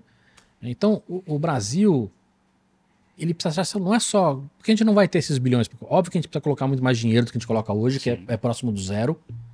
É, Ainda é próximo de zero? ainda é, cara. Caramba. Ainda é próximo do zero. Em algumas dessas tecnologias é zero. Né? Em algumas é próximo do zero. Principalmente se comparar com alguns bilhões que cada um desses países estão investindo por, por ano. Fora os privados, né? É, fora a venture capital, fora, fora privado, fora, enfim. Que também são grupos estrangeiros. É. Nenhum aqui no Brasil, quase. É, não, me- mesmo assim, cara, é, não dá pra comparar. É. Então, obviamente que a gente precisa melhorar muito a grana também, né? Mas, independente de melhorar a grana, a gente nunca vai chegar perto desses caras, muito, até porque esses caras não estão colocando muito mais, tem muito mais, como estão colocando há muito mais tempo. Então, assim, qual que vai ser o, o, o- o diferencial do Brasil? Né? Como é que o Brasil vai usar IA? De que forma? Não dá para competir com esses caras em tudo. Então, é, é, acho que também tem essa coisa do Brasil encontrar o teu lugar nesse, nesse mundo, entendeu? Sim. É, então, Vai do que o Mafia falou, né, Ricardo? Que é, é, talvez me, me marcou isso porque foi uma coisa meio filosófica, assim. Que é, ao invés de me preocupar com o que eu vou ser, é em quem eu vou ser. Porque o que eu ser vai mudar, né? Vai, vai variar na vida. Agora, quem você é, é, uma, é como se fosse uma bússola que você estivesse buscando um norte, querendo se tornar aquela pessoa. E aí, todas as profissões que você vai escolher, os meios que você vai frequentar, vão te auxiliar em chegar naquilo, em quem você quer ser. Eu gosto de falar pro, pra galera mais nova é aprenda a aprender, cara. Independente de você vai aprender na escola. já- Cara, aprenda a buscar informação. Mano, vai aprender com um tutorial, vai pro YouTube, vai para um livro. Cara, aprenda a aprender, sabe? Tipo, O, o, ser autodidata, você diz. ser autodidata. Porque, cara, se você for ficar dependendo de escola, ficar dependendo sempre de um professor, sempre de alguém pra, pô, tô aqui a informação, a informação é essa. Puta, até você aprender, você tem que esperar o cara aprender que vai te ensinar. Então, acho que o, o aprenda a aprender é, é. bem importante, ser autodidata. eu acho que tem algumas coisas aí que são legais de falar. Uma é, é, a gente entender que o aprendizado ele, ele, ele é muito mais plural do que o curso formal. Né? A escola, o professor, né? ou um, um curso que você vai lá e paga e faz aquele curso. Ele vai muito além. Você está vendo um vídeo, você pode estar aprendendo Sim. ou não. Se lê um livro, você pode estar aprendendo ou não. Né? Você fazer algum projeto, você pode estar aprendendo ou não. Sim. Então, acho que a- o aprendizado ele é muito mais plural. Outra coisa é você entender também que as pessoas são diferentes. Né? Eu tenho facilidade para algumas coisas e não para outras. Então, o que, que faz sentido eu tentar desenvolver que são deficiências e que faz sentido eu tentar é, é, aproveitar das coisas que eu tenho facilidade. Sim. né? Então, ah, tem pessoas que falam assim, pô, eu não gosto de. Eu tenho dificuldade de aprender assim. Ah, tenho dificuldade de aprender assado. Tá. Você pode tentar desenvolver eh, essa forma, ou você pode também fazer, puta, visto que você tem essa dificuldade, onde você tem facilidade e investir mais onde você tem facilidade. Então, Sim. são decisões que, que é de cada um, Que é de autoconhecimento, né? que acho que é de autoconhecimento e também parte pelo, por ser autodirecionado. Porque dentro do que você falou do professor, não é só o formato de aprendizado, mas é também essa coisa de quem diz o que eu tenho que aprender é o Estado, é a escola, é meu pai, minha mãe, meu patrão, minha patroa. Quanta gente, né? É, assim, vai mudando ao longo da sua vida, Aham. né? Mas, pô, e você? Vo- Você que tem que ter um papel importante nessa história. Então, também não é só o, o, o autoaprendizado, mas também é autodirecionado. Assuma as rédeas, né? É o que a, ga- a galera de, auto, de autoajuda fala. Então, que, que nem você falou, né? O que pro, pro adolescente que tá assistindo agora, que tá vendo, de, defritando o cérebro depois dessa discussão, ah, você acha que o, a mentalidade que, que ele melhor encara esse, esse futuro agora, com, com todas essas tecnologias, com todas essas mudanças, a, a, a principal mentalidade tem que ser: eu quero estar aberto a aprender, a mudar e me envolver. Né? É, é- é ter as rédeas para poder é, tomar o controle da própria vida. Tipo, É, falar para um adolescente ter as rédeas é meio. Pode ser um tiro no pé, porque, mas, é, Não, mas sim. precisa, né? Mas, mas começar a se- pelo menos a se preocupar com isso. Saber É. que para estar nesse mundo você vai ter que se esforçar, você vai ter que se envolver, vai ter que. acho que é, de- dentro do- desse tópico que a gente está falando, assim, você vai ter que aprender o resto da vida. É, é isso, é Isso o não que você tava quer- falando. É muito difícil para alguns adolescentes falar assim, caceta, meu, eu tô fazendo escola há 30 anos. Aliás, isso era um medo de É, medicina, desde você que eu lembra? nasci, eu tenho, eu tenho 15 anos, tô 15 anos fazendo escola. Eu entro na escola a tal horário, saio a tal horário, você tá falando que eu vou fazer. Não, não é isso. Mas você vai ter que ter um aprendizado contínuo, porque a, a tua profissão, a tua carreira, ela vai mudar. Hoje muda todo ano. Você lembra quando a gente era novo, você conversava com alguém que ia fazer medicina, você falava, caramba, você vai ter que estudar pro resto É. da vida. Ou então É você vai ter que estudar 10 Tinha anos. medo, é, tinha, tinha um É. medo disso. E agora não, então assim, somos todos médicos hoje em dia, porque vamos todos ter que estudar pro resto da vida. É isso, A né? nossa É isso. área- Agora, fiquei curioso, a sua filha com 17, ela já, como que tá o caminho dela? Tá, tá trilhadinha, não sabe o que vai fazer? Cara, acho que ela tem um monte de dúvida ainda. É. Ela já leu seu livro, Ricardo? Já, ela foi a primeira a ler. ela foi. O livro, assim, o livro foi feito para ela, ela leu só depois que eu decidi lançar, né? É. E então assim, ela tem um monte de dúvida. Eu acho que o livro foi um, acho que foi um, um bom, um bom trabalho de discussão, de reflexão. Acho que algumas opiniões ela mudou, algumas ela ainda, obviamente, tem dúvida e vai ter o resto da vida, Uhum. né? Ela tá indo pra que área, assim, tá mais apontado? Cara, ela tem, ela tem hoje três caminhos mais definidos, assim que ela tá, né? E agora a gente tem conversado muito nesse nível de detalhe, entendeu? De entender o que que, o que, que vai mudar mais, o que vai mudar menos, Uhum. entendeu? Mas acho que isso é posterior, como eu falei, isso é posterior ao, ao entendimento de, do principal, né? Sim. E mas, cara, é uma é, é, é uma época difícil. É, né? O, acho que já era difícil pra gente, só que agora tá mais complexo. Porque Você tem mais profissões e você tem toda essa dúvida pairando de quais vão ter sobrevida, qual vai mudar muito, qual vai mudar mais. né? Mas a máxima de faça algo que você gosta ainda.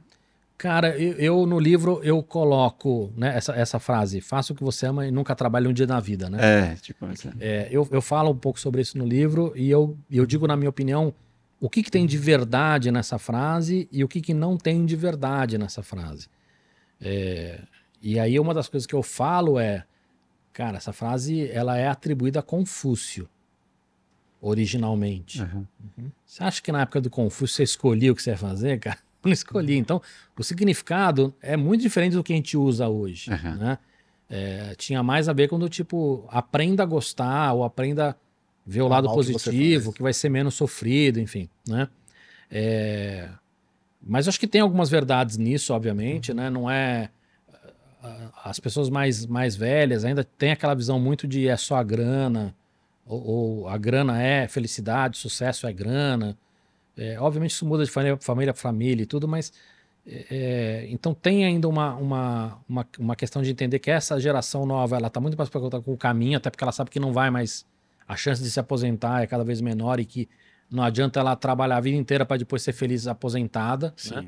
Já é uma consciência que vem Então- sendo então, criada. Existem algumas verdades nessa frase, inclusive no ponto de vista de, de, se a gente pensar só em grana, as pessoas que gostam do que fazem têm uma vantagem natural sobre as que não gostam, né? É, e Porque o falo- estudo não é um problema, porque né? o estudo não é um problema, né? E você tá, até quando você está no hobby, você está estudando. Exato. Mas eu também falo sobre por que, que eu acho que essa frase é uma frase canalha, cara. Porque, primeiro que assim, cara, mesmo as pessoas que amam o que fazem, é, essa história de falar, você nunca vai trabalhar um dia na sua vida é uma grande mentira. Porra. Você vai trabalhar mais ainda. É, a não ser o cara que tá Mas não vendendo. que seja ruim, É que né? você tem uns gurus hoje que vendem curso e aí vendem aquele mundo de mentira, né? Sim. Mas, cara, se você pegar os caras que realmente, sabe, tem sucesso e conversar, esse cara for honesto, ele vai falar, cara, ralei para, para caramba. Muito provavelmente rala até hoje. Rala até hoje, É. teve muitos altos e baixos, teve muitas dúvidas. Então, essa coisa de que não vai trabalhar um dia na sua vida é uma grande mentira, né? Até porque muito do trabalho é chato mesmo, né? Não importa o quanto você gosta. O cara, por exemplo, ele adora jogar bola, né? Tipo, puta, eu amo futebol, eu amo jogar bola. Mas, pô, vai acordar cedinho pra ir treinar todo Vai dia. fazer o treino. Fala, isso, fala em treinar, pô. Falava em treinar pro Romário. Ele Fala, mano, não quero Vai jogar, não que quero treinar. treinar. É que ele tinha chegado num nível já que o treinamento fazia menos diferença. Mas para um cara mais mediano, ele precisa treinar. Ainda Então, mais hoje, né? ele tem que ir todo dia lá pro treino, ainda mais hoje. O físico cada vez mais importante no esporte. Então, É, e tem uma outra coisa assim, cara, faça o que você ama para um adolescente. uhum. É tipo, vou ficar no meu quarto. jogando computador. Cara, eu vou, eu vou, sei lá, o que, que eu gosto de fazer, né? Eu- Eu gosto de ver Netflix, eu gosto de jogar videogame, eu gosto de ver Ficar YouTube. conversando com os amigos. É, no- É. no WhatsApp, no, no, no, no- no Instagram. Então, assim, cara, só a única profissão que tem é youtuber, é streamer. é- Então, é, é- e outra, é outra coisa, entender que às vezes você aprende a, a gostar de coisas que você está experimentando, cara. Isso vale pra tudo. Não tô falando de profissão só, de esporte. Aham. Você tem muita gente que fala assim, pô, comecei a jogar, sei lá, comecei a fazer natação, comecei a fazer vôlei, comecei a fazer futebol por um outro motivo e hoje eu sou apaixonado por esse esporte. Sim. Me Né? descobri, né? Ah, eu comecei a fazer, sei lá, crochê porque eu precisava desestressar e hoje eu amo isso, sei lá. Cara, pra tudo, pra comida é assim, né? Então, até esta coisa de faça o que você ama é uma dica que faz pouco sentido, porque as pessoas não, não sabem o que elas amam. Até elas, fazer. ou que elas, que- acho ou que elas podem honesto- amar. Né? Mais honesto seria esteja aberto a possibilidades, né? Que eu acho que é que vem do esteja aberto a aprender e esteja aberto a experimentar coisas, né? Porque É. você só vai descobrir que você gosta fazendo. É, eu acho que é, é uma. Por isso que eu acho que assim, ainda que ela tenha verdades, é uma frase que eu acho que ela é muito pouco útil, sabe? Ela é muito boa pra guru vender. Vender curso. palestra, vender curso. Mas diminu- Mas diminuiu muito, né, a venda de curso agora, né? A galera já não tá Sei. caindo como, como antes. Eu não sei, cara. Vendia Eu, bem. eu, eu continuo vendo muito esperto por aí. Agora, E otário nunca falta, né? três profissões, a gente chegou a, a falar sobre isso, de profissões que vão surgir, né? Profissões estranhas. Aqui eu liste- listei três que eu vi que eu achei engraçados. Provavelmente você vai. Engraçadas não, né? Diferentes. Provavelmente você vai saber Curiosas. muito. É, curiosas. Policial virtual. Policial digital treinado para investigar fraudes, furtos, distorções. Meu, policial da internet. Nem sei, deve existir já, né? Um detetive Você já- virtual. Você já, você já tem já, no- na, é, pessoas que fazem isso, né? Tanto detetives que são contratados por pessoas para ah, descobrir quem está traindo ou não. Você já, Aham. tem de, já tem de tudo. Sim, Você já tem delegacias especializadas em crimes é, né, cibernético. cibernéticos, né? Que é um nome já também caduco, né? Mas é, então assim, isso, verdade. isso- essa especialidade vai aumentar. Pessoas especializadas em segurança, Advogado, né? digital, advogados especializados em digital, isso vai aumentar muito até o momento que vai deixar de fazer sentido você fazer essa divisão, né? É, em 98, a gente chamava quem estava na internet de internauta. Verdade. Hoje não faz nenhum sentido falar, ah, eu sou internauta. Não, cara, você é um brasileiro, né?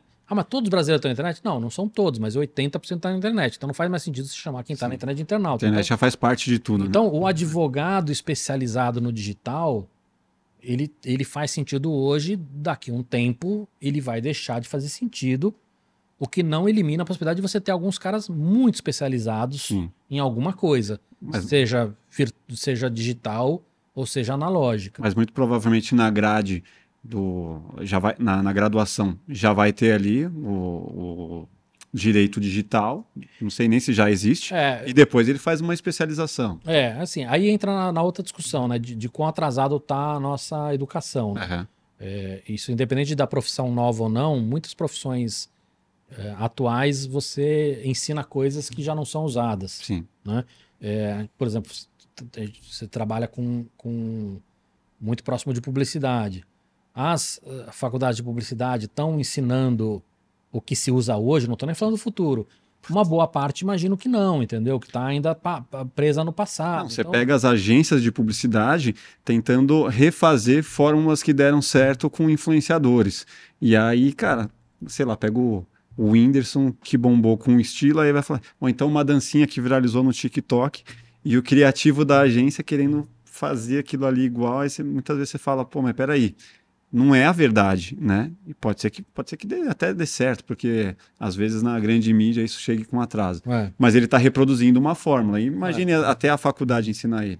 É, então acho que assim, as faculdades, quando a gente generaliza, elas ainda estão estão um pouco atrasadas. Mas quando a gente fala de profissão, é isso. Assim, tem algumas que vão surgir como especialização, mas que em longo prazo vão deixar de fazer sentido como especialização. Porque, cara, todo advogado vai ter que entender, todo advogado criminal vai ter que entender de digital Sim. né? Ah, Cara, não se separa mais. Antigamente, assim, eu brigava com você no ambiente virtual, Uhum. eu não brigava com você. Era separado. Sim. Cara, hoje Cara, eu briguei com você no WhatsApp. É como se tivesse agredido lá num Acabou a soco. amizade, cara. Não, não, ah, mas eu. Não, mas foi no WhatsApp. Ô, ô, máfia, foi no WhatsApp que a gente brigou. Cara, não faz, nem, não faz nenhum sentido. tinha- Quer dizer, você é outra pessoa? né? Antes Tinha tinha, essa- cara. Era, outro, era um outro universo. Então, Cyberbullying. Não, e, tem, e tem uma coisa mais engraçada ainda, cara. que eu- eu- algu- alguém que tá assistindo deve se identificar com isso. Mas assim, é, tinha pessoas assim, que brigava, tava conversando ao mesmo tempo com o mesmo amigo no WhatsApp e no, no Messenger, por exemplo. Né, no, no direct do Instagram. E aí brigava no WhatsApp e a conversa no Instagram continuava normal. Pois é, cara. Mas você conta isso, você conta isso para as pessoas hoje, as É pessoas bizarro. não acreditam nisso. Mas você lembra de casos assim. Mas tipo, era assim, entendeu? Então, quando a gente fala assim, ah, vai ter o advogado especialista em direito digital, hoje faz sentido, porque eh, tem muito conhecimento que os advogados não estão sendo treinados e tem muitas coisas novas. Mesmo as coisas que a legislação antiga, né, ou atual, faça sentido, você ainda precisa de uma interpretação, uma jurisprudência. Sim. Então faz sentido você terem pessoas que são especializadas. Mas daqui X anos, tá? Não importa se você tá falando de 10, 20, 30, vai fazer sentido você ter advogados eh, digitais? Não vai fazer Não. sentido, entendeu? Uma coisa única, né? É uma- vai ser uma coisa única, entendeu? Parecido com o padrão da, da, do datilógrafo, hein? É, Que ganha relevância logo depois do, do computador e depois perde. é. Aí, É, outro que eu separei aqui, curador. mas não é que perde porque o cara não precisa mais saber, entendeu? Porque vai ser Uhum. tão natural, não vai dar pra dividir isso, entendeu? Sim. Sim, vira uma coisa única. Curador de memórias digitais. Meio Black Mirror isso aqui. Con- é, contata diversos stakeholders, imprensa e fontes históricas para recriar e arquitetar experiências passadas de clientes que perderam suas memórias. Através de É, aí eu acho que tem muitas é, profissões que se falam, invencionice, talvez. não- pô, que, que eu acho que é uma coisa que mesmo que exista, você fala, puta, é, Tão nichado, né? Não, Tão- e entra naquela coisa de, de. Quando você falou de Black Mirror. Tem, é isso, tem um é- episódio é- do Black Mirror que é, é, bem midia- é midiático, É. entendeu? Então é aquela coisa que. ah, cara, tem um problema que é o Dá seguinte: é, clickbait. tendência, tendência é um negócio hoje. Hum. Você tem pessoas e empresas que vivem de vender tendência. Então você vai lá para o South by, South by Southwest e tem lá uma apresentação e a pessoa vai lá e fala assim, cara, essas são as mil tendências deste ano. O ano que vem, ela tem que entregar mais mil. Haja tendência, né? Ent- Você entendeu? É, é, Então tem tendência que é requentada, tem tendência que não é tendência, tem tendência que você divide em três ou quatro e dá nomes bonitinhos. Sim. E todas elas se leem, faz um pouco de sentido, não sei o quê, mas é, eu acho que é, uma- é muito mais uma coisa midiática do Sim. que. Muito mais um exercício de, de pensar o que pode ser. É, né? cara. Tipo, acho que não- Um exercício intelectual divertido, vai. É, eu acho divertido, mas, cara, eu não, eu não levaria. Não leva muito a sério. Esse Não último aqui eu, eu não sei nem explicar. É designer de redes neurais. Né? É, profissões, profissional, que, profissionais que conheçam o funcionamento do nosso cérebro e a tecnologia ideal para replicá-lo artificialmente. É, vamos lá. O que que, independente disso fazer sentido ou não, tá? O que tem é a inteligência artificial, ela vai trazer uma série de, de necessidades de, de funções novas. Para dar um exemplo de uma, tá? É, imagina que eu vou ter que ter pessoas que de alguma maneira vão ter que entender como essa inteligência artificial está funcionando para poder julgá-la, né? Então imagina o seguinte: imagina que amanhã você vai pedir o, o- vai fazer uma cotação de, de convênio médico ou do seguro do seu carro e aí vem ali e fala assim, cara, o, o teu seguro do carro custa um milhão, mas o da tua mulher, do teu marido custa 10 mil. Eu falei assim, puta, mas por que isso? Ah, foi a IA que decidiu. Tá, mas aí você entra na justiça. É, peraí, preciso de uma verificação, tá errado. É, entendeu? E aí a IA vai. No futuro, muito provavelmente, as empresas vão ter que, de alguma maneira, poder justificar por que, que a IA chegou nessa conclusão. E aí vai ter que ter algum perito para te ajudar. Esse é um exemplo muito específico de uma especialização que vai ter. Outra é pessoas que também vão ajudar a programar esse IA de uma maneira que ela tenha menos viés. Então, dentro deste universo, você vai criar um monte de pessoas e de profissões e de carreiras novas. Mas, por exemplo, não é, não é sub, é, assim, uma subcategoria de uma outra profissão, porque o cara para ser perito na, Sim, nessa você aí, pode- Ele, você ele era pode- um programador antes, por exemplo. Ele era um Eu programador. não diria que é um programador. Vamos chamar de um nome bem genérico, um especialista de IA. Tá. Aí ele parte para ser um analista de decisões tomadas por IA, porque, mas porque antes ele já era um especialista de IA. É isso, mas assim, você tem gente que trabalha com usabilidade, outro que trabalha com user experience, outro que trabalha. Você tem muitas especializações. Você Uhum. tem o cara do growth, você tem, você tem um monte de nomenclatura bonitinha. Muitas delas você pode colocar na mesma caixa, né? Uhum. É, então, isso que eu tô falando, você, nesse caminho, muitas coisas vão surgir, entendeu? É, A gente fala assim, puta, nem dá pra entender o que esse cara quis dizer com essa, essa É, categoria. criar, criar, criar, replicar redes neurais. Puta, nem. É, mas então é um, é pouco isso. Por, por exemplo, quando a gente fala de replicar a rede neural, você vai ter é, inteligências artificiais que vão aprender uma coisa. Como é que você usa este aprendizado para levar para outras IAs? Né? Então, assim, aí você fala assim, puta, mas dá para chamar todo mundo de especialista ou de programador de IA? Dá, dá para chamar do que a gente quiser. Mas tem muitas profissões novas que surgem, algumas que perdem força, algumas que ganham força, algumas surgem, mas não tem tanta relevância. Se você falar hoje de. É, porra, nós temos profissionais de é, UX, né? É, User Experience. Isso é um- uma profissão que tem é, uma força no Brasil. Pô, é uma carreira. Você pode ser um profissional disso, você pode ser bem sucedido, pode ganhar uma grana para sobreviver e viver bem. Sim. Mas, a demanda não tá bombando, né? Não é uma coisa que é vai muito ser. relativo, porque você tem empresas que não conseguem contratar a gente Uhum. ao mesmo tempo, mas quantas, quantas vagas disso tem num país como o Brasil?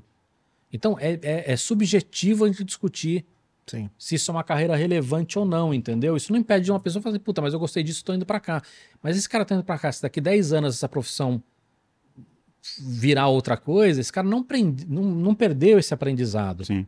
que tem a ver com tecnologia, tem a ver com design, tem a ver com design no sentido amplo da palavra, tem a ver com atender o cliente, entender o cliente, entender o consumidor, entender como é que a empresa, né? Mas ele vai mudar rápido. Ele É vai ele, é igual os saber- usuários de Flash, o cara que programava em Flash.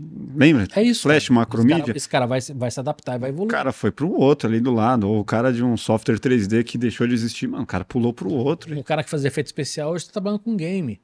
É. Aí você fala, puta, mas para trabalhar com game é muito diferente. Esse cara teve que aprender muitas coisas novas, mas ele trouxe uma bagagem muito grande. Exato. E Né? a galera do game não tinha, né? Que a galera do game não tinha, porque os games eram muito mais pobres antigamente no ponto de vista tecnológico. Sim. Então, Que é o que eu vejo no lance da Unreal hoje. É, então assim, uma coisa, uma coisa é, é isso que eu falei, assim, você é, o, o aprendizado que você conquista não é jogado fora. Sim. Obviamente que você tem carreiras e carreiras. De repente o cara aprendeu uma área, vai ser mais útil em algumas do que outras, mas ele não perde isso. Você tem que estar ali num nicho, né? Num, num, num segmento que você possa ali fazer algumas alterações no caminho, mas que você não vá mudar. Pô, era da medicina, agora virei programador. é isso. Cara, acho que a gente está chegando no- nas conclusões aqui. Acho que vale deixar a- o, o que mais de relevante, porque as pessoas precisam ler o seu livro. Acho que vale vender esse peixe aí. Cara, eu acho que ele é útil, como eu falei, para todo mundo que não vai se aposentar nos próximos 10 anos, mas eu acho que ele é especialmente voltado para pais, mães, tios, tias, avós, avós, ou seja, pessoas que de alguma maneira estão preocupadas com a nova geração, como preparar a sua nova geração. Não importa se seu filho, neto, sobrinho tem um ano de idade ou, ou 15. Eh, e para os adolescentes, imagino que, que vai ser mais útil para quem já está olhando com preocupação para esse futuro. Então, imagina aí de 15, 18 anos de idade. é, e o que eu espero realmente é que essas pessoas possam discutir isso em família. Né? Sim. Tipo, ah, li sobre isso. Faz sentido? O que, que você adicionaria? O que, que você concorda? O que, que você discorda? Então, eu espero que seja muito mais uma maneira de provocar essa, essa conversa e falar sobre ah, anseios, medos, desejos tudo mais, né? Mas que é feito em cima de, cara, de, de toda a minha carreira aí, de tudo que eu tô ah, sempre trabalhando para ajudar empresas e profissionais a olhar para esse futuro, mas que esse olhar agora para a nova geração. Como as pessoas podem comprar? Cara, vai vender no site da editora, vai vender na Amazon também, obviamente, vai ter versão EPUB, vai ter versão papel. Procurando meu nome, livro Ricardo Cavalini, vocês vão chegar fácil. Ó, Vai aparecer a arte aqui do lado também. É, mas aí no meu Instagram tem link. Para os seus lugar. próximos mil anos, um manual para as profissões que ainda não existem. Muito foda. Pô, legal, Cavalinho. Obrigado mais Eu uma vez. Você já é da casa aqui. Quem não viu, a gente vai colocar um card aqui também com um episódio completo para você entender a história do Cavalini. Obrigado, Sam. Deixa as redes sociais aí a sua rede social. Cara, Cavaline você me acha em todos os lugares, né? Acho que a galera acho que vai muito no Instagram, Cavaline com dois L's e NI. Massa. As suas redes sociais, Sandro, obrigado aí. Arroba Sandro Casarini Instagram. Pessoal que quiser checar, vai lá. E obrigado, Máfia, pelo convite mais uma vez. Foi um prazer estar aqui. Espero voltar mais vezes. Massa demais. Obrigado, Cavalini. Uma ótima entrevista e tenho certeza que quem assistiu, chegou até aqui, Sim. tá, tá melhor do que quando começou. Com certeza. Pô, e você que não tá inscrito ainda, vai lá. Plugado Podcast em todas as redes sociais também. Se inscreva, deixe seu like, deixe seu comentário, manda sua pergunta. E até o próximo Plugado Podcast. Grande abraço. Valeu!